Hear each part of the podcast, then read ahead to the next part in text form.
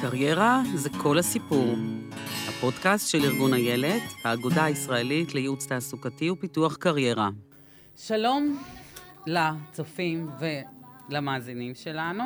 ברוכים הבאים לפודקאסט קריירה זה כל הסיפור. זה הפודקאסט של ארגון איילת, האגודה הישראלית לייעוץ תעסוקתי ופיתוח קריירה. מטרת הפודקאסט לסייע למחפשי עבודה ולמתלבטים בתחום התעסוקתי. אני, המובילת הפודקאסט, ענת רונאל מטלון, בעצמי יועצת ארגונית ותעסוקתית, מנחת קבוצות בתחום התעסוקה והעצמה אישית וקבוצתית. והיום אנחנו בפרק מעניין ופרקטי במיוחד. אנחנו נחשוף את מאחורי הקלעים של המגייסות והמראיינות. נגלה סודות, מה משפיע על המגייסת להזמין לראיון את שולח הקורות חיים, מה משפיע עליה הכי טוב, לקבל אותו לעבודה, ועוד ועוד דברים מהעולם של המגייסות. אנחנו גם ניתן טיפים לחיפוש עבודה אפקטיבי, נגלה איך כותבים קורות חיים שהם מוכרים, וגם נקבל טיפים לראיונות עבודה מוצלחים.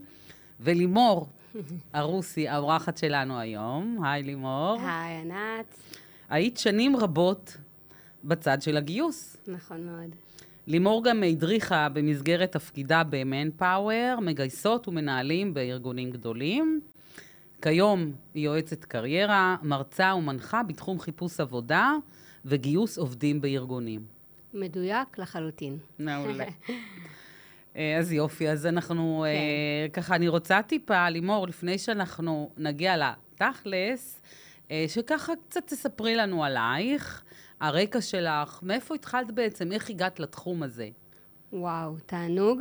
אז קודם כל שלום לכולם. כמו שהצגת אותי כרגע, מבחינתי, היום אני עושה את מה שחלמתי עליו כבר מגיל 16, מה שלא קורה להרבה אנשים שאני פוגשת בעולם התעסוקה, להגשים חלומות תעסוקתיים. לצערי לא כל אחד זוכה לזה. ואני חושבת שאחד מהסיבות שבעצם הובילו אותי להגיע לייעוד התעסוקתי שלי, זה כי לא ויתרתי לעצמי, ממש חקרתי. מה זה אומר חקרת? אני חושבת שבניגוד להרבה מחפשי עבודה שמתאימים את עצמם למקצועות שנלמדים באקדמיה, או למקצועות שמפורסמים באתרי דרושים, או בכלל קיימים בשוק התעסוקה, דווקא בצעירותי, בתחילת דרכי המקצועית, אמרתי שאני עושה רגע עצירה, ובודקת לפני הכל, מה הם הכישורים האישיותיים שלי, וממה בא לי להרוויח כסף. זאת אומרת, רציתי קצת אולי פנטזיה שהיא נשמעת כזאת קצת אוטופית, אבל אמרתי, אני רוצה שישלמו לי על מה שאני, על מי שאני, כמה שיותר בקלות. עכשיו, ידעתי שאני מאוד אוהבת לדבר עם אנשים, ושאני מאוד אוהבת לעזור לאנשים, ידעתי שאני אוהבת לעמוד על במה ומול קהל, אבל לא ידעתי מה זה המקצוע הספציפי הזה. זה מקצוע שהוא על פניו חופשי, אין לו איזושהי הגדרה ספציפית. ומה שעשיתי, מיד אחרי שהשתחררתי מהצבא, התחלתי ממש לפתוח ספר של קטלוג, יותר נכון, קטלוג של מקצועות שבדרך כלל ניתנים על ידי מוסדות אקדמיים, כדי לבחור מה ללמוד, ועברתי מקצוע ממש לראות איזה מבין המקצועות הקיימים יכולים יותר לסקרן אותי. ועשיתי את שיטת הלמינציה. אחד מהמקצועות שעלו לי בהתחלה, זה היה דווקא יחסי ציבור, ומשם אמרתי, אוקיי, יחסי ציבור, איפה אני יכולה ללמוד? יחסי ציבור שקשורים לשירות, בעיקר לסיפוק אולי של שיפור תהליכים, לאו דווקא יחסי ציבור שהם יותר אגרסיביים, אלא יותר בפן הרך, זאת אומרת, המחקר הזה שעשיתי, קראתי המון ושאלתי הרבה אנשים, לא השארתי את זה אצלי. הבנתי שההזדמנות שלי כרגע, בעצם היותי חיילת משוחררת, זה לעשות עבודה מועדפת באילת. ירדתי לאילת, אמנם לעשות איזושהי עבודה מועדפת כעל הדרך, אבל רציתי לפגוש את האנשים ממש ביחסי ציבור, יש שם ממש מחלקה ליחסי ציבור, האמנתי בעצמי שאני אחבור למחלקת יחסי ציבור, ותוך כדי לא משנה מה שאני אעשה במסגרת התפקיד שלי במלון, העיניים שלי הסקרניות יכוונו את עצמי, זאת אומרת, יכוונו למקצוע שאליו אני שואפת. מפה לשם, בשורה התחתונה, אחת מהעובדות שהיו איתי בצוות, כשאני כמובן, כמו שאמרתי, אני אחת שמשתפת ומתייעצת, ודרך אנשים למדתי המון, גם דרך מה לא לעשות. אבל אחד מהדברים שלמדתי שכן כדאי לי לעשות, ושם אני חושבת שהייתה תפנית הכי משמעותית שלי בקריירה, זה שאחת מהעובדות איתי בצוות פשוט אמרה לי, לימור, אולי תלמדי משאבי אנוש, זה ממש יכול להתאים לך, את מתארת את זה. וזאת הייתה הפעם הראשונה ששמעתי את המושג הזה, משאבי אנוש. לא הבנתי מה זה אומר, והתחלתי באמת לחקור את זה קצת יותר, וככל שחקרתי, וכשאני אומרת חקרתי, זה סיימתי את העבודה המועדפת באילת, מיד אחרי זה נרשמתי ללימודים של ניהול משאבי אנוש, של תעודה, לא תואר, כי אמרתי קודם כל אני אבדוק בצעדים קטנים, לפני שאני משקיעה, וככל שלמדתי את התחום הזה, הבנתי ששם אני רוצה להיות. כי זה שילוב של שני דברים. אחד, זה עונה על העניין של הדרכה, הובלה, טיפול, סיוע, מה שאמרתי שהמיומנויות והכישורים שטמונים בי וקל לי לעשות אותם ואני נהנית בהם, עמידה מול קהל, ליווי וכו' ועזרה. והערך הנוסף של זה, זה התעסוקה. זאת אומרת, זה ממש... תכלס. תכלס, זה בעצם, זה לא, הרי מקצועות טיפוליים או עמידה מול קהל, יש כל כך הרבה ישפע, יכולתי באותה מידה להיות סטנדאפיסטית, גם להצחיק אנשים, זה גם איזשהו מקום שנותן מענה לכישורים שלי. אבל אני הבנתי שבזכות העובדה שאני לא מתפשרת לבחור את הייעוד המקצועי שלי, כנראה שהחיבור של השניים יכול לעזור גם לאחרים. אבל בהתחלה חשבתי קודם כל להוכיח את עצמי כדי לראות שאני באמת בדרך הנכונה. ואז למדת את זה, ואז התחלת לעבוד. התחלתי לעבוד. איפה? נכנסתי בהתחלה לחברת YES כמשרת סטודנט. שם הייתי סטודנטית, במקביל ללימודים נחשפתי לראשונה בכל מה שקשור ברעיונות טלפונים, ובכל מה שקשור במרכזי הערכה. היה ממש ממש נהדר, אז באותה תקופה באמת YES הייתה אחת החברות הבאמת יותר אטרקטיביות, אז ככה הבנתי שגם השיטת רעיון שלי היא קצת... היא מתמקדת בהגשמה והסיפוק של המועמד. זאת אומרת, תמיד חתרתי לשווק לו את המשרה, לאו דווקא דרך התנאים הסוציאליים וההטבות שהם נהדרים, בכל זאת, אבל דווקא דרך... שם דגש על הגשמה שלו. ממש ככה, דרך העשייה היומית, דרך הכישורים שלו והתפקיד שהוא יבצע אותו ביום-יום. זה יפה, כי חושבים שכשבאים ל... מראיינת, אז בעצם האינטרס שלה הוא הארגון, וכאן את בעצם הדגישה שאת הסתכלת על המועמד ועל ההגשמה שלו. נכון. למה? יש מושג נדוש קצת, אבל אני מאמינה שקלישאה זאת אמת שהיא פשוט שחוקה, שאומר עובד טוב הוא עובד שטוב לו. וזה אני חושבת שהיה הבסיס שלי בגישה, כי האמנתי שאם אותו מועמד שאני... הקרב אותו למשרה שאליה הוא פונה בזכות המיומנויות שלו ולא כי ככה זה יצא, יהיה ערך הדדי לשני הכיוונים, גם לארגון יהיה את הרווח ובטח של העובד. ומשם התקדם? משם בעצם הבנתי כבר, אם עד עכשיו זה היה חקר של מה אני רוצה לעשות, ניהול משאבי אנוש וכו', הבנתי שזה המקום שלי ואמרתי שאני רוצה להגיע לבית הספר הכי טוב שבו לומדים את העולם הזה. באותה תקופה חברת Manpower, שהיא חברה עולמית, אחת מהחברות באמת הוותיקות שעוסקת בכל מה שקשור בפתרונות למשאבי אנוש, הגעתי אליהם ועברתי רעיון עבודה, וברעיון העבודה ניתבו אותי להיות רכזת אבחון לתפקידי HR. זאת אומרת שאני בתפקיד הראשון שלי הייתי מראיינות, זאת אומרת, מראיינת, אומנם מועמדות, לרוב אני מדברת בשפה נשית, כי לרוב זה עולם נשי. זהו, בדיוק, אני ממש שמתי לב שזה מקצוע די נשי, נכון? נכון, אני מאמינה שככל שהזמן יעבור, אז גם העניין המגדרי הולך וקצת יתשתש. אבל נכון לכרגע הנתונים מעידים בעד עצמם, ורוב... הרוב הן מראיינות. נכון. ושם התחלתי ממש לראיין מועמדות לתפקידי גיוס. מאוד אהבתי את התחום. במנפאואר התפתחתי, עבדתי שם מספר שנים, אחת מהחברות באמת אני חושבת תקופות היותר משמעותיות שלי שהיוו עבורי את הבסיס לידע שרכשתי. זאת אומרת, לא העברתי שם זמן. זה מבחינתי היה ממש להוכיח את עצמי, וכל הזמן, אגב, שזה טיפ בעיניי מאוד חשוב, אפרופו אנחנו מדברים על טיפים, מהרגע שנכנסתי לתפקיד, לא משנה לאיזה תפקיד זה היה, תמיד חשבתי מה התפקיד הבא שלי. עכשיו, אני יודעת שזה עושה לאנשים לפעמים קצת צמרמורת, או אולי אלרגיה, כאילו מה, רק התחלת לעבוד בתפקיד? רגע, תוכיח את עצמך כבר קידום? זה לא משהו שהייתי אומרת אותו בקול, זה משהו שהיה איתי בבפנים. ובתוך כדי תנועה, במהלך התפקידים שלי, במנפאוור, בראתי לי את התפקידים. אם ידעתי שבתפקיד הראשון שלי אני רכזת גיוס, אני רוצה להיות רכזת משאבי אנוש, התחלתי לקרוא על זה קצת יותר, התקרבתי לאנשים הרלוונטיים בתוך הארגון, קצת בדקתי אגב, יכול להיות שאולי זה גם לא מתאים לי. לגמרי. אבל השתדלתי ממש להוכיח את עצמי, להביא תוצאות ולא רק סיסמאות, כדי באמת להביא את האמת הפנימית שלי.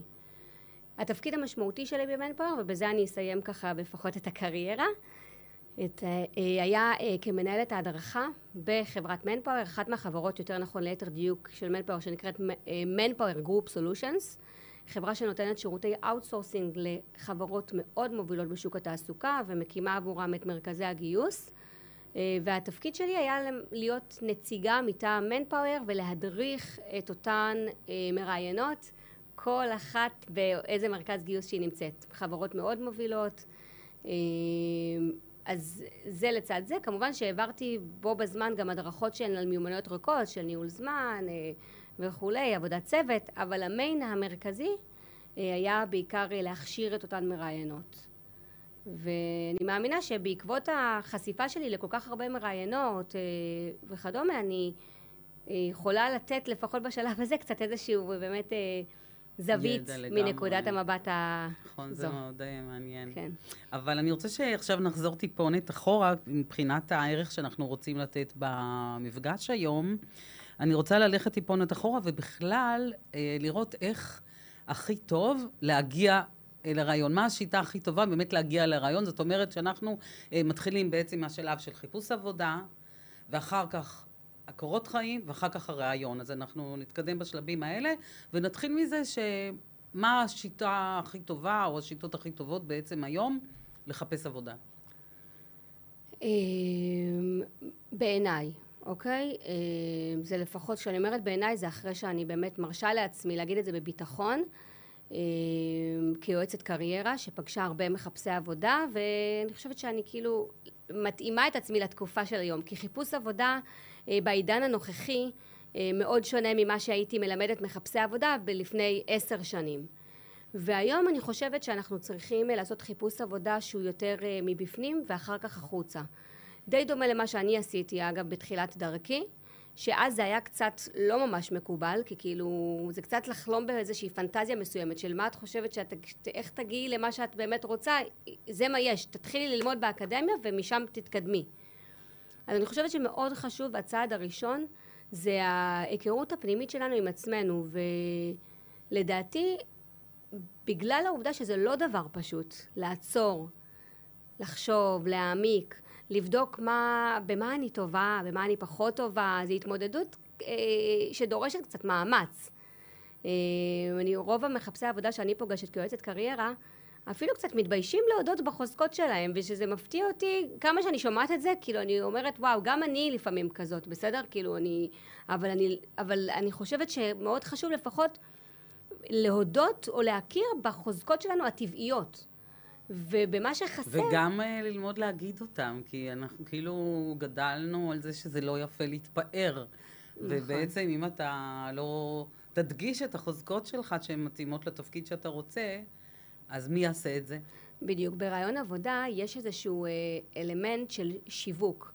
והרבה מחפשי עבודה... בכלל, הנושא של הקורות חיים, זה מתחיל משם, זה שיווק ראשוני. נכון. ואז ההמשך שלו זה... בדיוק, אז אני חושבת שזה מחסום מאוד מרכזי של אנשים. למעשה, הפן השיווקי הזה, שכאילו למה אני צריך לשווק את עצמי, וגם נולד עוד משהו חדש בדור הזה, שהוא דור יותר דעתן ממה שאנחנו היינו אז בזמנו, דור ה-X אני מדברת ודור ה-Y, אז דווקא דור ה-Z, בזכות העובדה, אני חושבת שהוא חשוף כל כך לטכנולוגיות, ויש לו ידע הרבה יותר נרחב, אפילו מהמנהלים שהם פונים, שמעסיקים אותם, אז הם הם דווקא מרגישים לפעמים, רוצים שדווקא ישווקו להם, והם לא מתאמצים לשווק את עצמם. זאת אומרת, יש איזושהי התנגשות בין שני עולמות. עולם של האוכלוסייה שהיא כרגע נמצאת בדרגי הניהול, שלרוב זה דור ה-Y ודור ה-X, שמאופיינים יותר ביציבות, בסמכותיות, יותר בכל מה שקשור באולי תחומי אחריות מאוד מאוד ברורים וכדומה. לעומת הדור הטרי שנכנס לשוק התעסוקה, שזה דור ה-Z, שהוא קצת יותר שואף להיות שותף אסטרטגי, או לקבל איזשהו פידבק מתמיד, או להרגיש שהוא ממש משפיע ומגשים את עצמו בתוך הארגון. וההתנגשות הזאת, אגב, היא לפעמים מעכבת את השיבוץ ההתאמה הכי הכי מוצלח. אבל קצת כדי להרגיע אולי, אני חושבת שיש היום הרבה יותר מודעות מבעבר, בעיקר לדרג ניהולי, להבין את הצורך הזה של הגיוס במועמדים עם דעות, גיוס של מועמדים שרואים את עצמם שותפים, גיוס עם מועמדים שאגב פעם... מגדילים ראש. בדיוק, פעם אגב הייתה נטייה לחשוב שאולי הם קצת יותר מפונקים, אולי קצת יותר עצלנים, דור המסכים, פחות ישר רוצים ניהול, אבל אם יודעים באמת להעריך ולזהות, גם למנהלים אגב אני פונה, אני חושבת בזמן הזה, להעריך את המיומנויות החדשות שהם מביא איתם, שדור הזה מביא איתו, או בכלל הדורות הבאים, אז אני חושבת שההצלחה היא תהיה ממש אסטרונומית. אז נחזור לקטע של הקורות חיים בעצם. דיברנו בעצם, אנחנו התחלנו על הקטע של איך היום אנחנו רוצים לחפש עבודה. כן. מה הכי טוב, איך הכי טוב היום לחפש עבודה, ואז נגיע לקורות חיים. אוקיי, אז בעצם מבחינת תהליך, אז אמרתי, הצעד הראשון הוא בעצם הכרה עצמית. הכרה עצמית...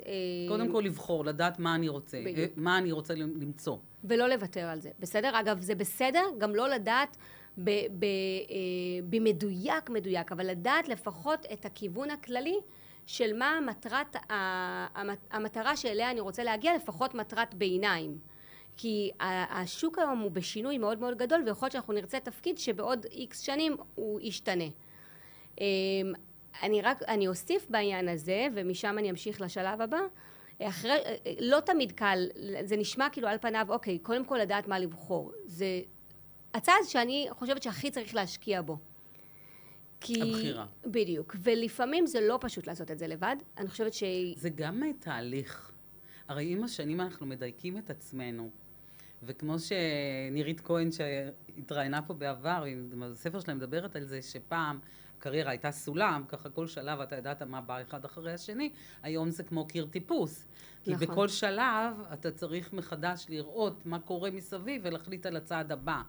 אז בוא נגיד שאם את מדברת על הקטע של ההחלטה, של הכיוון, מה אני מחפש, אז מה אני מחפש כרגע? בדיוק, בראייה עתידית הייתי אומרת. זאת אומרת, כי אנחנו לא יכולים לחיות רק את ההווה, כי ההווה הוא בעצם, הוא כמעט אי אפשר לאחוז בו. הוא זז, במיוחד בשוק תעסוקה, נירית כהן מדברת על זה המון, על שוק תעסוקה עתידי והשינויים שצפויים להיות באמת בעקבות המהפכה הטכנולוגית. אני אומרת שצריך לדעת מה אני רוצה כרגע, אבל...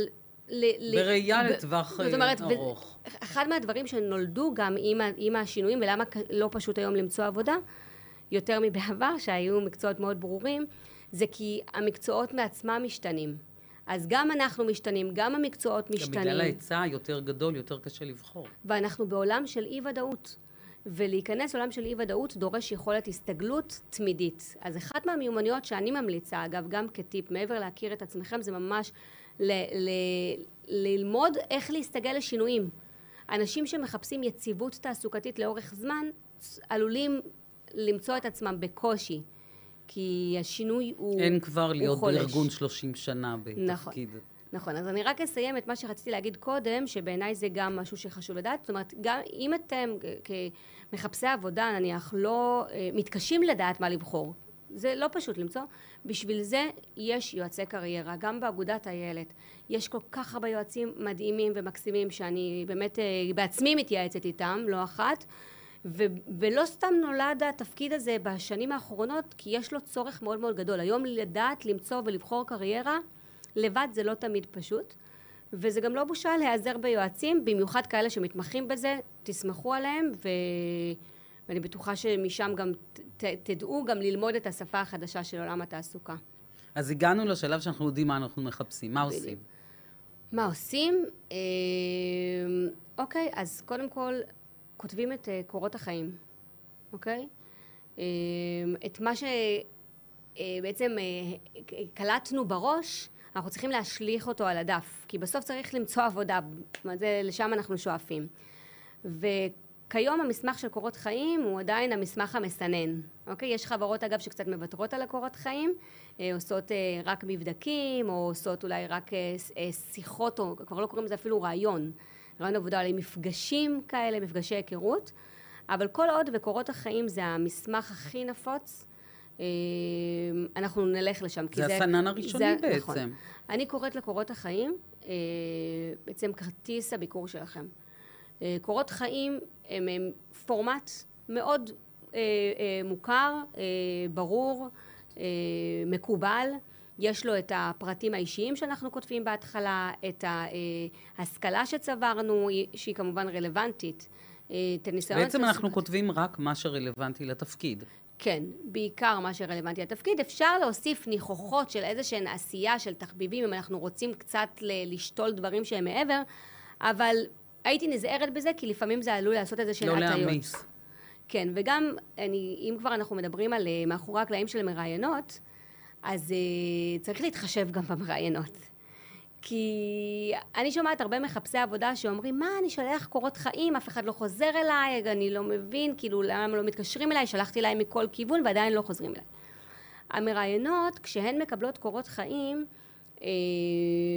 זה אחרי שני שלבים. השלב הראשון, יש מערכת, ברוב החברות והארגונים הגדולים, אגב, זה לא בעסקים קטנים, כי זו מערכת שעולה כסף, לא כל אחד משקיע בה, אבל לא כל אחד גם צריך אותה. אבל יש מערכת סינון שהיא נקראת ATT, מערכת שלמעשה מסננת את קורות החיים ומסייעת לאותה מראיינת לבחור באופן מאוד מאוד ספציפי את המועמד המדויק שהיא מחפשת. זאת אומרת, מה זה מסנן? יש לה את האפשרות לסנן לפי מילות מפתח, שזה מושג אגב שמאוד כדאי להכיר גם כמחפשי עבודה. מילות המפתח הן בדרך כלל אלה שמופיעות בפרסום המשרה, ככה שאם אתם פונים למשרה של סוכן, נניח סתם סוכן מחירות בחברת סלולר X, יכול להיות שבסוכן מחירות בחברת סלולר Y, המילת מפתח תהיה שונה. אם פה מחירה היא תהיה מחירה אינטליגנטית ושם היא תהיה מחירה אגרסיבית, כדאי לשתול את המילים של המשרה שאתם אליה פונים. אז אותה מראיינת תחפש במילות המפתח את המילים שהיא רוצה למקד, לא תמיד אנחנו נדע מה הם, כמחפשי עבודה, אבל אפשר לשאוף להגיע לשם. למשל, היא יכולה לסנן לפי נניח מוסד אקדמי מסוים, היא יכולה לסנן לפי נניח מיומנויות מאוד מאוד ספציפיות, או ידע בטכנולוגיה מסוימת. נניח היא תרצה למצוא, ניתן דוגמה מאוד ספציפית, אם המראיינת עכשיו מחפשת לגייס אליה לחברה, אני אתן סתם דוגמה, נניח מנהלת אדמיניסטרטיבית, אוקיי? נפוץ. אז מנהלת אדמיניסטרטיבית שהיא תחפש, היא תצטרך לדעת גם אקסל, היא תצטרך להכיר גם את הפריוריטי, גם נניח היא תצטרך לעבוד עם ממשקים מאוד מרובים, היא תחפש מנהלת אדמיניסטרטיבית שיש לה יכולת נניח אולי לעבוד גם עם חול ואנגלית. אז זה יופיע בתיאור המשרה? תנאי הסף בדרך כלל מופיעים בתיאור המשרה. מה שמחפשי עבודה רואים, הם רואים בעיקר את התנאים הראשונים, שזה בדרך כלל משהו שהארגון יכול לחשוף, כי להגיד העבודה היא מול מנהלת שהיא מאוד מאוד צמודה, או מול מנהלת שהיא קצת... זה כבר ספציפי מדי. בדיוק, אבל זה משהו שגם לא, בסוף העובד פוגש אותו. זאת אומרת, זה חלק מהתמהיל של מה שהוא צריך לבחור לאן לפנות, ולכן אני אומרת לא לחפש, לא לשלוח קורות חיים בכל מחיר. זאת אומרת, כי לפעמים זה גם עלול לעייף, אבל גם יש את חוק המספרים. אבל לשאלתך, אני חושבת שבאמת צריך ממש... גם חשוב בהתחלה כמה שורות שמסכמות את ההתאמה שלך לתפקיד, נכון? כן, זה נקרא תמצית. התמצית נולדה גם בשנים האחרונות, בעקבות העומסים המטורפים שהציפו מראיינות קורות חיים מכל מיני כיוונים.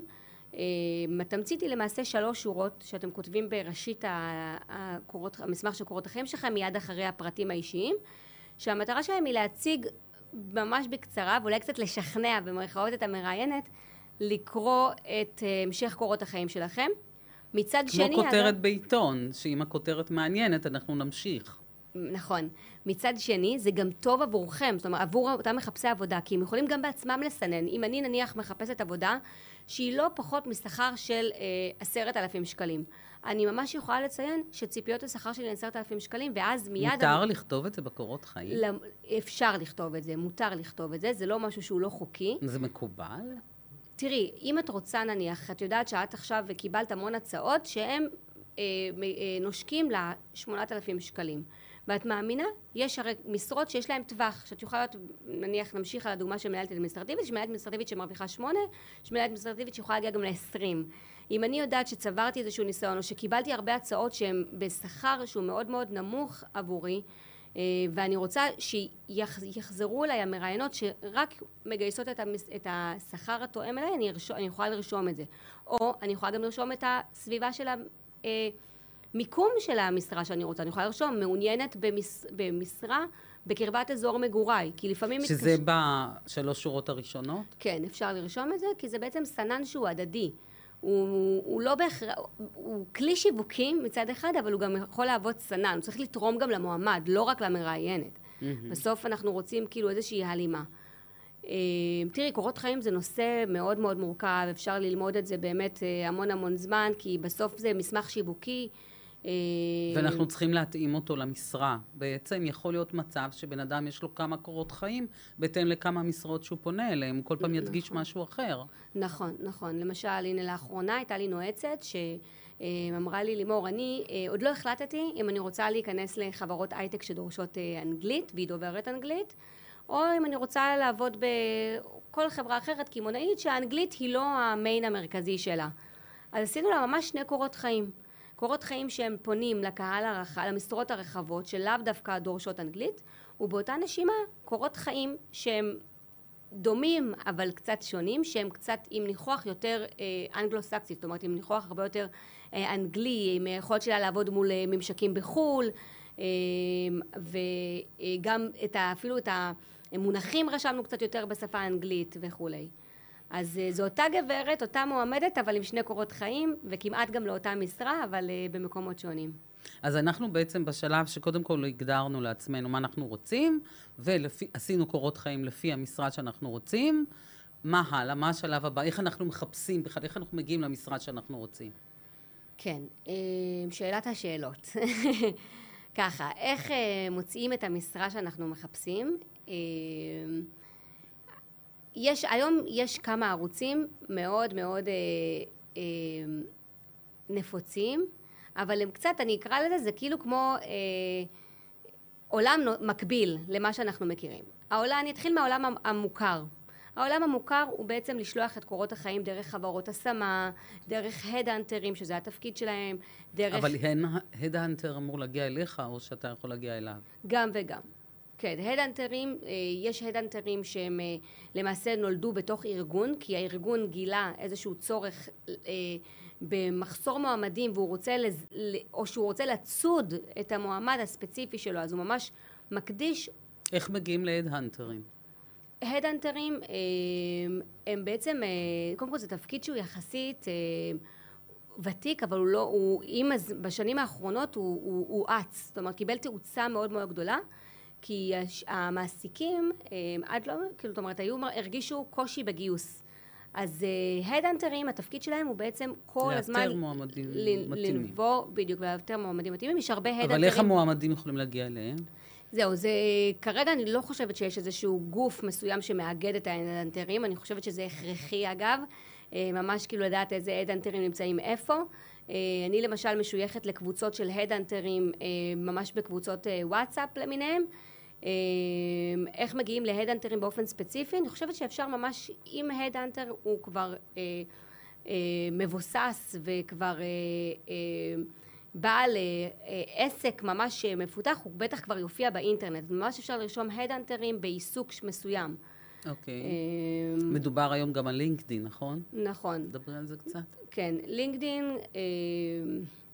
לינקדין הוא בעצם הרשת החברתית העסקית שלנו, די דומה לפייסבוק, רק לאנשים שרוצים יותר מיועד לעולם התעסוקתי, לעולם העבודה. מחפשים שם, כאילו מנהלות משאבי אנוש, מגייסות, מחפשים שם אנשים? כן, בוודאי, בוודאי. את יודעת שאומרים, עשו מחקר, איפה נמצאים יותר מחפשי עבודה, או האם הם בפייסבוק או האם הם בלינקדין. והמחקר, לפחות שהיה נכון לפני כמה שנים, אני לא יודעת אם זה היום, הוא אמר שבלינקדין יש יותר מראיינות מאשר מחפשי עבודה. אז זאת אומרת, מה שקורה הפוך בפייסבוק, בפייסבוק יש יותר מחפשי עבודה וכו'. אז אולי למי שמחפש עבודה, יש את היכולת, היום אנחנו כבר ממש יכולים, ומגייסת, איך היא מחפשת בלינקדין? איך היא יכולה להגיע אליך בעצם? יש יכולת ממש של סנן, לאתר את המועמדים לפי אזור, שמות, כן, ממש. מילות מפתח? מילות מפתח, כן. אז היא מחפשת, נגיד, היא רוצה תפקיד מסוים, היא מחפשת תפקיד מסוים לארגון שלה, אז היא כותבת אותו בלינקדין, והיא תגיע לאנשים שזה ממש ככה. כן, אפשר ממש לסנן, הרי בלינקדין, הפרופיל האישי של אותו אדם, הוא פרופיל שהוא מאוד זהה לקורות חיים. יש כאלה שמוותרים אפילו על קורות חיים וישר שולחים את הפרופיל של הלינקדין שלהם. אז היא יכולה ממש לרשום שהיא מחפשת רק נניח מהנדסי תעשייה וניהול מחברות X כאלה, והיא תגיע אליהם. אבל אני חושבת, אני לא יודעת אם מרבית המאזינים שלנו בטח מחפשי העבודה. אז אני רוצה לומר להם בהזדמנות הזאת, שגם להם יש את האפשרות לפנות באופן ישיר למראיינות. זה משהו שלא היה מקובל פעם, אבל היום ממש אפשר בלינקדין, אם אתם יכולים ממש לפנות למראיינת באותה חברה שאתם רוצים לעבוד בה. נניח, אם אתם רוצים לעבוד ב-HP, אתם יכולים להיכנס ממש לריקרוטר של HP ולבדוק מי זאת, ולפנות אליה באופן ישיר ולהציע את עצמכם. זה אפרופו לשאלתך קודם. גם אם היא לא פרסמה משרה? גם אם היא לא פרסמה משרה. פעם זה היה קצת מציק וקצת כאילו מוזר, כאילו איך בן אדם נכנס דרך הדלת האחורית, זה פחות היה מקובל, זאת אומרת, תשלח קורות חיים דרך האתר, האתר דרושים. היום הקשר בין המראיינות לבין המועמדים הוא הרבה יותר חשוף והרבה יותר נגיש. ומקבלות את זה בעין יפה, להפך זה עוזר להם. נכון, נכון. זה בא אגב משני הכיוונים, זאת אומרת, מצד שני גם הן פונות למועמדים בצורה הזאת. דרך הלינקדין. כן. אז זה מקובל לפנות אליה ישירות, וזה בסדר גמור. נכון, נכון, לא להתבייש, להעז. אני גם אומרת לאנשים, ואני רוצה לקבל ממך, באמת אשמחת על העניין הזה, שהרבה פעמים להגיע למקום עבודה, גם אם הוא לא מחפש באותו שלב אנשים, יכול להיות מאוד אפקטיבי. כי בשלב כשהוא מחפש, אז הוא מקבל כל כך הרבה פניות שאתה עלול להתפקשש שם. ואם אתה מגיע בצורה ישירה, יכול להיות שאולי זה מתאים להם, יכול להיות שעוד לא פרסמו אולי את המשרה הזאת, אבל אתה אחד. אז אני חושבת שזה דווקא מגביר את הסיכויים שלך. את מחזקת את העניין שלפעמים יש כאלה שמתלבטים אם לשלוח בכלל קורות חיים או לא. ויש יתרון, אם לא פורסמה המשרה. בדיוק, ויש יתרון לפעמים ברק להיכנס למאגר של אותה חברה או אותו ארגון שאתם רוצים. תשלחו קורות חיים, תיכנסו למאגר, מי יודע ביום מן הימים תיפתח המשרה שאתם רוצים, וכמובן יגיעו אליכם. אני רק אחזור רגע כדי לעשות סדר ממש לגבי השאלה שלך, איך מחפשים היום עבודה. אז התחלתי כי גלשנו, אז אני רוצה קצת לחלק את זה לשניים. יש את השיטה המסורתית המוכרת, שזה דרך אתרי דרושים, דרך חברות השמה, דרך שירות התעסוקה, בעצם דרך החברות שהן קצת יותר נפוצות והדרכים היותר מקובלות. ויש את השיטה שהיא קצת, אני אקרא לזה, אמרתי עולם מקביל קודם, אבל זה דרך קשרים. המושג שהוא מאוד מאוד נפוץ. תמיד זה היה מאוד בדיוק, פעם, אפקטיבי. נכון, פעם... והיום, שוב זה מאוד אפקטיבי. נכון, אז אני רק אגיד איזה סוג של קשרים, כי לפעמים כשאומרים קשרים, יש לזה אולי, זה עלול לעורר איזושהי קונוטציה של ויטמין P, של פרוטקציה. לא בזה מדובר. הקשרים מבחינתכם כשאתם מחפשים עבודה, הם לאו דווקא מגיעים דרך האנשים שאתם מכירים, דרך המחקרים גילו אגב שהנטוורק שלנו הוא לאו דווקא המשפחה או המעגל הראשון שלנו או המעגל השני של החברים, אפילו המעגל השלישי. זאת אומרת, זה דווקא הדודה של החברה שלי שעובדת בחברת אינטל, לדוגמה, אוקיי? ואני גם תמיד אומרת לאנשים, אנשים אוהבים לעזור. נכון, נכון. וגם, תראי, זה נולד בעקבות זה שלמה, מה האינטרס של אותה עובדת, נניח, דווקא לקחת את הקורות חיים שלי ולהעביר אותם הלאה? מה האינטרס? זה נולד קמפיינים שהוציאו החברות שעודדו את העובדים שלהם לעזור להם למצוא את המועמדים המתאימים. זה היה מושג שנקרא חבר מביא חבר. מחקר דרך אגב נוסף שפורסם על הקטע שמה ההבדל בין בן אדם שהגיע ממודעות או מישהו שהגיע דרך חבר שעובד בחברה הזאת מבחינת אורך החיים שלו בחברה, כי הרי החברות מעוניינות שהעובד יעבוד כמה שיותר זמן. ובאמת ראו יחס ישיר בין זה שאתה הגעת ממישהו שעובד שם, לבין אורך הזמן שאתה עובד שם. כי אתה כבר בא עם רקע לחברה, לתרבות הארגונית, אתה יותר יודע על הארגון, אתה יותר יכול לראות אם אתה מתאים לשם. בדיוק, העובד כבר עושה שירות לארגון, הוא בעצם השגריר שלו. הוא עושה גם את הסינון נראה לי כבר, כאילו רואים הבן אדם הזה מתאים. נכון, נכון, וגם יש איזושהי מחויבות מסוימת, תלוי כמובן במידת הקשר שלנו עם האדם שהכניס אותנו לארגון, או שדרכו הגענו, אבל אני אומרת, נניח מבחינת, אם אתם רוצים, מחפשי העבודה עכשיו, לבנות לעצמם רשת נטוורק, צריך, רשת הנטוורק צריכה להיות מותאמת למשרה שאליה אנחנו פונים. ניתן דוגמה, אם אני עכשיו רוצה להגיע למשרה של נניח מהנדסת תוכנה בחברות סטארט-אפ, לאו דווקא בהייטק או משהו כזה, דווקא בחברות כאלו, אז הרשת נטוורק שלי צריכה להיות באנשים שעוסקים בזה, ולא כל אדם באשר הוא, על אף שאין לדעת. זאת אומרת, מבחינתנו כל אדם הוא בר פוטנציאל, אנחנו כבר נהיינו שגרירים של עצמנו, זאת אומרת, כל הזמן אנחנו כבר, הפרטיות נעלמה. הזהות התעסוקתית שלנו, במיוחד פה גם בארץ, היא מתערבבת עם הזהות האישית שלנו, ואחת השאלות הכי נפוצות ששואלים אדם אחרי שמכירים אותו, מה אתה עושה? בדיוק, ולכן תפתחו אוזניים, תקשיבו מה אנשים אחרים עושים, ולמה הם עושים את זה? תחברו אליהם, בטוח דרך הקשרים האלו נולדים המון המון חיבורים של תפקידים. אז זה הדבר החדש שנולד עם השנים האחרונות, שזה נקרא נטוורק. מה שאמרנו, הדבר הנוסף, זה בעצם הפנייה היזומה למראיינות, דרך לינקדין, או בכלל גם דרך פייסבוק.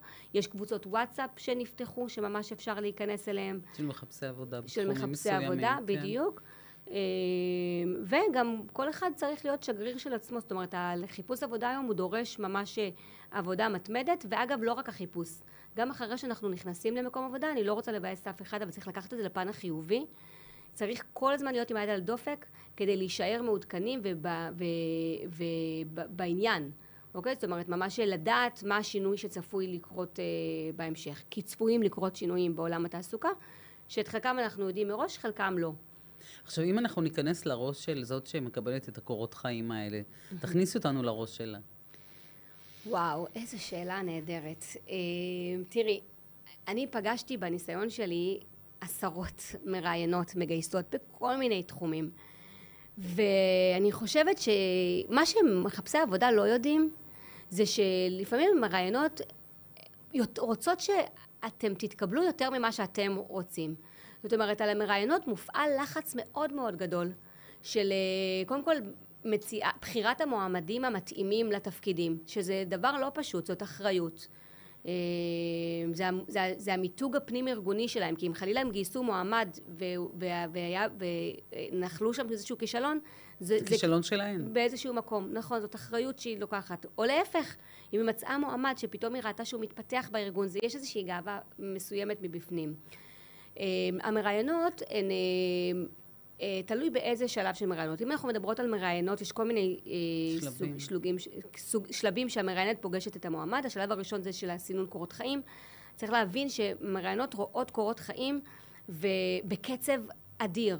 זאת אומרת אז איך אתה תופס את תשומת ליבה? הרי תמונות אי אפשר לשים היום כי זה יעוף, אומרים לו. אז זה שוב, תראי, בארץ זה פחות מקובל, בינתיים תמונות, זה לא פוגם, הרי יש היום את המסננים האלה בחברות גדולות אמרת, אז אם יש תמונה זה עושה בעיה? המסמך של הקורות חיים מומלץ, כרגע לפחות, כי זה המערכות שמסננות את הקורות חיים, להיות בוורד ולא ב-PDF או לא בקובץ תמונה וכולי. כי אחרת המערכות לא מצליחות לקלוט ולשלוף מהם את המילות מפתח. אז אם אתה פונה לארגונים גדולים, שיש להם יכולת שאלה את המסננים, אז חשוב לכתוב בוורד. מומלץ, כן, לכתוב בוורד. אוקיי, עכשיו כשהיא רואה את הכל האלה, איך היא עושה את הסינונים באמת? איך היא מסוגלת כשהיא רואה כל כך הרבה קורות חיים? אז קודם כל זאת מיומנות כבר, ממש, כי בכל זאת כשאת עושה את אותו דבר כל כך הרבה זמן, אז את כבר באיזשהו מקום רוכשת לך מיומנות מסוימת שהיא מדייקת לך את הפרטים, והאחריות של המראיינות זה באמת לתת את ההזדמנות השווה לכל קורות חיים. אבל על מה היא מסתכלת? היא מסתכלת בראש ובראשונה על תנאי הסף. אם תנאי הסף הן דורשים תואר ראשון בכלכלה, נצל דוגמה, הדבר הראשון שהיא תחפש זה תואר ראשון בכלכלה. אם אין לה מועמד תואר ראשון בכלכלה, אין לה טעם להמשיך. בקיצור, שלא יפנה למקומות שהוא לא עונה על הדרישות. כן, בדיוק. והדבר הנוסף זה מילות מפתח, היא תבדוק. המטרה של קורות החיים בראשונה, מבחינת המראיינות, זה בעצם לדעת האם יש טעם להרים טלפון בכלל למועמד. ומה שאת שאלת קודם, איך מראיינת חובה את הגיוס מהצד שלה, בעצם המראיינות, אמרתי, יש עליהם לחץ מאוד גדול ואחריות מאוד מאוד גדולה. הן אחריות בעצם על ההון האנושי, לפתוח להון האנושי את הדלת לכניסה לארגון, ולתת להם הזדמנות. ולכן הן לפעמים, אמרתי, הן רוצות שתתקבלו יותר ממה שאתם חושבים אפילו. כשאתם מגיעים לרעיון עבודה, חשוב גם מהצד שלכם להביע איזושהי אמפתיה כלפי הסיטואציה הזאת. לפעמים אנחנו מגיעים לרעיון וקצת שופטים את המראיינות וחושבים שאולי ישאלו אותי שאלות מתקילות מדי, אולי המראיינת הייתה קצת איטית, אולי קצת מעייפת, יש ביקורת מאוד גדולה, כי המועמדים היום דורשים, ובצדק, אגב, חוויית גיוס נהדרת. נשים בצד את זה שחלה מבחינתי אחריות בין היתר על המראיינות גם להעביר את החוויה הטובה למועמד, כי הן שגרירות, גם אם הוא לא מתאים לתפקיד הוא בסוף הולך ויספר את זה הלאה והוא שגריר, אבל אתם כמועמדים אם אתם רוצים להגדיל לכם את הסיכוי להתקבל כדאי מאוד, זאת אומרת להבין, להכיר את האדם שעומד מולכם. זה זמן מאוד קצר, רעיונות בדרך כלל, בין אם הם טלפונים אגב, או פרונטליים, מבחינתי זה עין או אח, השיח הזה ההדדי. מה זה אומר להכיר אותה? זאת אומרת, אם המראיינת עכשיו מדברת איתי בקצב דיבור של מהיר, ואני עכשיו כאילו מדברת איתה בצורה קצת רדומה ואיטית, אין הלימה, יש מושג שנקרא רפור, ומטבע הדברים זה כאילו קצת... תתאים את עצמך לסגנון של המראיין. לפחות במעמד הקטן הזה, זה לא צריך להיות, זאת אומרת, אל תשנו את עצמכם, תהיו אתם לאורך כל הזמן, אבל להבין שהמראיינות הן לרוב, בדרך כלל בארגונים גדולים, הם הסנן הראשון שלכם. עד שאתם מגיעים כמובן לדרג הניהולי שצפוי לנהל אתכם באופן ישיר, שם צריכה להיות התאמה קצת יותר ביקורתית. אבל כדי לקבל את הדלת כניסה, את הכרטיס כניסה לפחות, תרשימו ותיצרו כימיה עם המראיינות. זה בסוף רעיון... איך יוצרים כימיה? כן, כימיה יוצרים... זאת שאלת $1,000,000, נכון, כן? נכון, אני מניחה שלצערי זמן אין לנו בטח לדבר על הדבר הזה, אבל כימיה ברעיון עבודה היא בעצם... זה מה שקובע, לא? הרי אומרים שבעצם לא. אחרי, תוך דקה-שתיים היא די החליטה אם היא רוצה את הבן אדם הזה או לא, ואחר כך היא מחפשת על זה חיזוקים. תראי, אנחנו כמראיינות, אני גם מכלילה את עצמי גם בתוך זה, האחריות שלנו זה לא להישען על האינטואיציה שלנו ולא על כימיה. כי אם אני אבחר אדם לפי החיבור האישי שלי איתו, אז חבל, כי אני עולה גם לפספס כל כך הרבה מתאימים.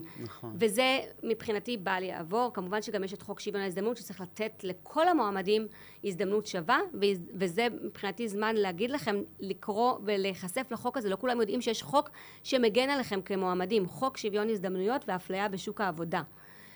אז המראיינת מצד אחד, קודם כל היא בעצם אחראית על החוויה של המועמד. לא על יצירת הכימיה, על זה שהוא יצא בהרגשה נעימה, נוחה, בזה שנתנו לו את ההזדמנות לבטא את עצמו, ובאמת להציג את עצמו. כאילו יחצנות של הארגון שלה בעצם. באיזשהו מקום, נכון, וגם שהמועמד ירגיש שהוא באמת כיבדו את המעמד, שזה רעיון עבודה וכדומה. אבל המראיינת, חשוב שהיא, גם אם יש לה אינטואיציה, היא חייבת לבסס אותה. ובשביל זה נועד הרעיון. היא חייבת לבסס את זה על סמך המקצועיות. אם היא חושבת, רואה מועמד למשל, שהוא נניח נראה לה, כמועמד פלצפן, קהילה זה מרגיע, או מתנשא, קהילה זה עושה משהו לא נעים, יכול להיות שלתפקיד ההתנסות הזאת היא בסדר, אבל יכול להיות שגם זה שאלה אישית, היא תצטרך ללמוד ולעבוד על זה, ואגב זה מה שאני לימדתי בין היתר את המראיינות. אז המועמדים, אני חוזרת אליהם. היא צריכה להתגבר על באמת יחס האישי שלה, כי זה שלה. יש מושג שנקרא הטיות, כולנו מונעים מהטיות, גם מועמדים. אם אני מגיעה למראיינת שהיא קצת נראית לי מרושלת, או מראיינת שנראית קצת קשוחה, או מראיינת זה, אז ההטיה האישית שלי מישר תפעל, ותגרור אחריה את הסיטואציה, את הפרשנות. אבל האחריות של, אני אומרת, המועמדים, איך יוצרים כימיה, בעצם יש המון דרכים. רפור זה דרך נהדר, דרך נהדרת בעצם לשקף את השפה של המראיינת. רפורט מתכוונת להשתדל להתאים את עצמך לסגנון של בדיוק, זה שיושב מולך. הסיטואציה של מה שקורה, לא לתת למראיינת להוביל לפחות.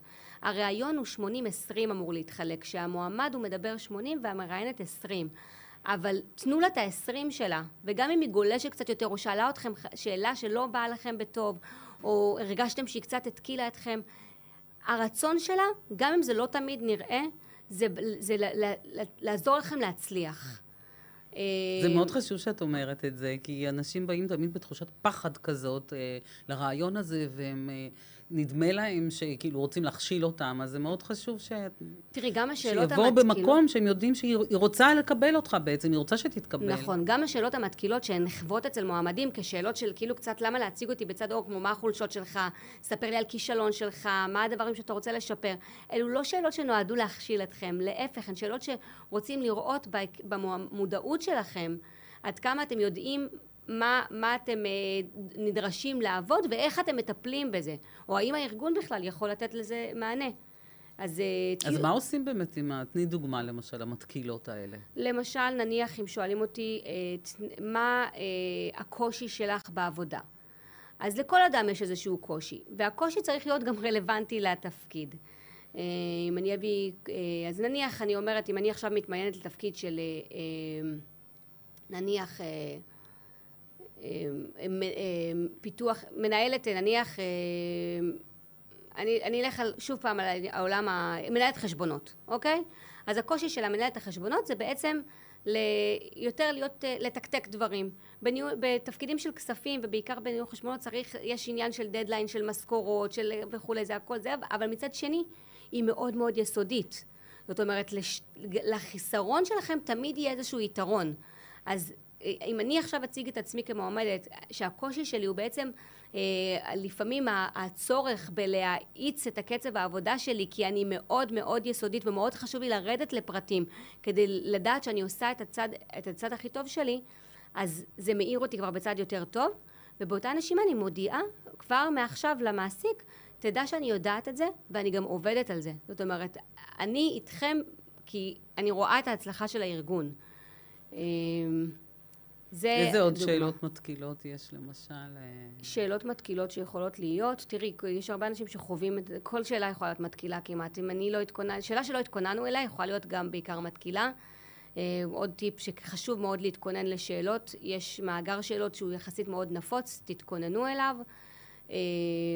להתאמן על זה. כן, שאלה שיכולה להתקיל אפילו אגב. גם הקטע של הדוגמאות, כאילו, הרבה פעמים כשאני מכינה אנשים באמת לרעיונות ובסדנאות שאני עושה, ואני אומרת כאילו, תכינו דוגמאות, למשל, אם שואלים, תן לי דוגמה למשל, מה עשית בעבודה הקודמת שלך, אז מאוד חשוב שתבואו עם, לא תתחילו, אני לא זוכר כרגע, אין דבר, אתה צריך לדעת, לשלוף ישר דוגמאות, כי אני חושבת שזה גם מה שהכי ממחיש והכי מעניין, מאשר לדבר בתיאוריה, אני מאוד יצירתי, אוקיי, תביא דוגמה לזה, במקרה, בארגון הקודם, אני עשיתי כך וכך, והם בכלל לא חשבו על הפתרון הזה. זה בדיוק ההבחון, זה בדיוק ההבחון. זאת אומרת, זה ההבדל בין מראיינת שהיא תבחר את המועמד על פי הכימיה שלו ומה שנאמר או לא נאמר, לבין זו שתתעקש לקבל דוגמאות, תתעקש להבין למה המועמד התכוון, היא תתעקש שהוא יציג לה את זה בצורה שהיא מתבטאת בפועל, בפרקטיקה. כי אפשר להגיד, אני טובה בעבודת צוות. איך זה מתבטא? אני טובה, אני בעלת יוזמה. לא להישאר בסיסמאות האלה. בדיוק. כן. וצריך, ולכל אחד יש את התשובות האלה. יש את התשובות. לפעמים קשה לנו לשלוף אותם וכולי, אבל... וזה צריך להתכונן מראש. נכון. מאוד חשוב להתאמן כן. על רעיון עבודה, וממש לראות את כל השאלות האלה, בדיוק. ופשוט ללמוד לענות עליהן עם דוגמאות. בדיוק. הדבר המשמח שבזה, שברגע שהתאמנתם והבנתם את הפואנטה, אז כבר יתר השאלות, גם אם לא התכוננתם אליהם, אבל הם יפתיעו, כי כמעט לא יהיו שאלות שמפתיעות אתכם, גם אם לא התכוננתם אליהם. צריך להבין את העיקרון של המטרה שלכם. מה לענות על הנושא של השכר? שכר. תראי, יש מקצועות שהשכר הוא ידוע מראש. אני חושבת שהאחריות של המועמד היא לעשות סקר שוק. לדעת טווח. אוקיי? אם נגיד זה מקצועות בלתי מקצועיים, שהשכר הוא ידוע מראש של איקס זה, אז אפשר כבר להגיד אותו שזה הציפיות שכר שלי. אבל אני חושבת שאפשר לתת טווח ותמיד להתנות אותו. לדעת מה הטווח המינימום שלכם, קצת על המקסימום, וברגע שאתם תגיעו לשלב של חתימת חוזה, אף אחד לא יופתע מזה. זאת אומרת, אם אתם מתנים את זה בתנאים מסוימים, נניח אם אני עכשיו ניגשת למשרה, שואלים אותי מה ציפיות השכר שלי, אני יכולה לענות שציפיות השכר שלי בהתאם למשרה המוצעת הזו, הן נעות בין 12,000 שקלים ל-14,000 שקלים, כמובן תלוי תחומי האחריות הנדרשים. ואז כשאני מגיעה ממש לשלבים יותר מתקדמים, ייחשפו בפניי את תחומי האחריות בצורה הרבה יותר מפורטת, ואז אני אגיד, וואו, לא ידעתי שהתפקיד הזה גם ידרוש ממני נסיעות מאוד מאוד מרובות, ולכן מאוד חשוב לי שיהיה תוספת כזאת או אחרת. אז זה נותן לכם... בדרך כלל, ישאלו ברעיון עבודה מה ציפיות השכר, או לא בהכרח? תראי, זה גם תלוי סנן של מראיינת. אם המראיינת מבקשים ממנה לא לזמן מועמד שציפיות השכר שלו גבוהות מ-18,000, אז היא תידרש כבר לעשות את הסנן הזה טלפונית. אבל אם זה משרות שכבר הטווח שלהם הוא מאוד ידוע, זאת אומרת, כי בסוף יש פה איזושהי שפה אחידה בשכר. אין חדש תחת השמש. אם אני יכולה לרצות להרוויח 20,000, אבל אם אני לא שווה עדיין את ה-20,000 שקל, אז יש פער מאוד גדול. אני יכולה לשאוף לשם. אז אם שואלים, כן, שואלים את זה, אבל עד כמה זה צריך, זאת אומרת, עד כמה זה נפוץ, אני חושבת שזה יותר נפוץ בחוויה של המועמדים שחווים את זה כמשהו שצורם, כי הם לא יודעים איך לענות. פשוט לענות את האמת, והאמת היא צריכה גם פה להתכונן, כמו שאת אומרת. הוא עלול להיפסל על זה? אם ציפיות השכר שלו הן נמוכות מדי, זאת אומרת, אני לא רוצה גם לצאת פרייר, כאילו להגיד, מה, אני בקשתי מדי, או גבוהות מדי, אז הוא עלול להיפסל, אין ספק. ולכן אני חושבת שטווח הוא התשובה הכי טובה. טווח כמובן של בין... כן, זה לא טווח של 5,000 שקלים או 10,000, זה טווח של 1,000-2,000 שקלים. אם זה במשרות, אגב, שהן עם דרגות שכר יותר נמוכות, כמו 6,000-8,000, אז אפשר לדבר גם על המאות. 6.5, 8.5, כאלה. את גם סיפרת לי על הקטע שלא להתנצל למשל, אומרים, יש לך ניסיון בזה וזה, לא להגיד אין לי ניסיון, אז מה להגיד? כן, יש נטייה למועמדים שאין להם ניסיון, לצעוק את זה בקול, אין לי ניסיון. אז אם זומנתם לרעיון העבודה הפרונטלית, קחו בחשבון, או אם התקשרו אליכם גם אגב, קחו בחשבון שכבר ראו, עברתם את הסנן הראשוני שקורתכם, שהבינו שאין לכם את הניסיון. לא צריך לחזור בשנית על מה אין לכם, אלא להפך, לומר מה אני יכול לתת, בעקבות הרצון שלי והמוטיבציה, ואולי הניסיון האחר שצברתי שהוא מקנה לי, כי יש הרבה הלימה, גם אם אני עכשיו נגיד הייתי 10 שנים עקרת בית נניח, ופתאום אני רוצה לצאת לשוק, גם להיות עקרת בית בבית, יש בזה המון מיומנויות. לפעמים מתנצלים, לא עבדתי, רק הייתי מלצרית בתואר, רק, אבל כל תפקיד בפני עצמו דורש המון מיומנויות שאפשר להעצים אותם במעמד הרעיון. למשל, מלצרית, אני יכולה לומר שיש לי תודעת שירות גבוהה, יש לי יכולת עמודה במצבי לחץ, יש לי יכולת גביית כספים, אולי גם הקלדה בקופה, יש לי יכולת זיכרון, נכון, זיכרון מאוד גבוהה, כי אני זוכרת את השולחנות שלי, אולי גם התקדמתי להיות אחראית משמרת שם, אז בכלל, גם הוכחתי את עצמי לפתור סיטואציות, לפעמים יש סיטואציות מורכבות עם לקוחות שמגיעים למסעדה. אז בכל דבר אפשר להגיד, לא לזלזל בשום משרה שעשיתם, אין דבר כזה, רק הייתי, רק עשיתי את זה, רק קצת. גם התנדבות אגב היא נחשבת, היא גם סוג של עשייה וכולי. ואם כתוב בדרישות דרוש ניסיון, אז להגיע רק אם היה לך ניסיון בתחום הספציפי, או שווה להעיז, גם אם לא היה לך ניסיון ספציפי? שאלה טובה. הייתי אומרת תלוי במה. זאת אומרת שאם זה תפקיד שהוא בלתי מקצועי ודרוש ניסיון, כמו נניח בלתי מקצועי כמו תפקיד הלוגיסטיקה של מחסנאים וכולי וזה, אז שווה לנסות. אבל אם זה תפקידים מקצועיים, למשל כמו למה משפטים, עריכת דין, תפקידים שהם רואי חשבון, שדרוש הניסיון, הוא הכרחי, הוא בעצם מעיד על ההסמכה שלכם או איזשהו משהו, אז כן, אז לא לשלוח. זאת אומרת, אם זה הניסיון. כן, רק אם יש לך... עדיף. אבל תראי, יש את אלה שיגידו, תשלחו בכל מקרה.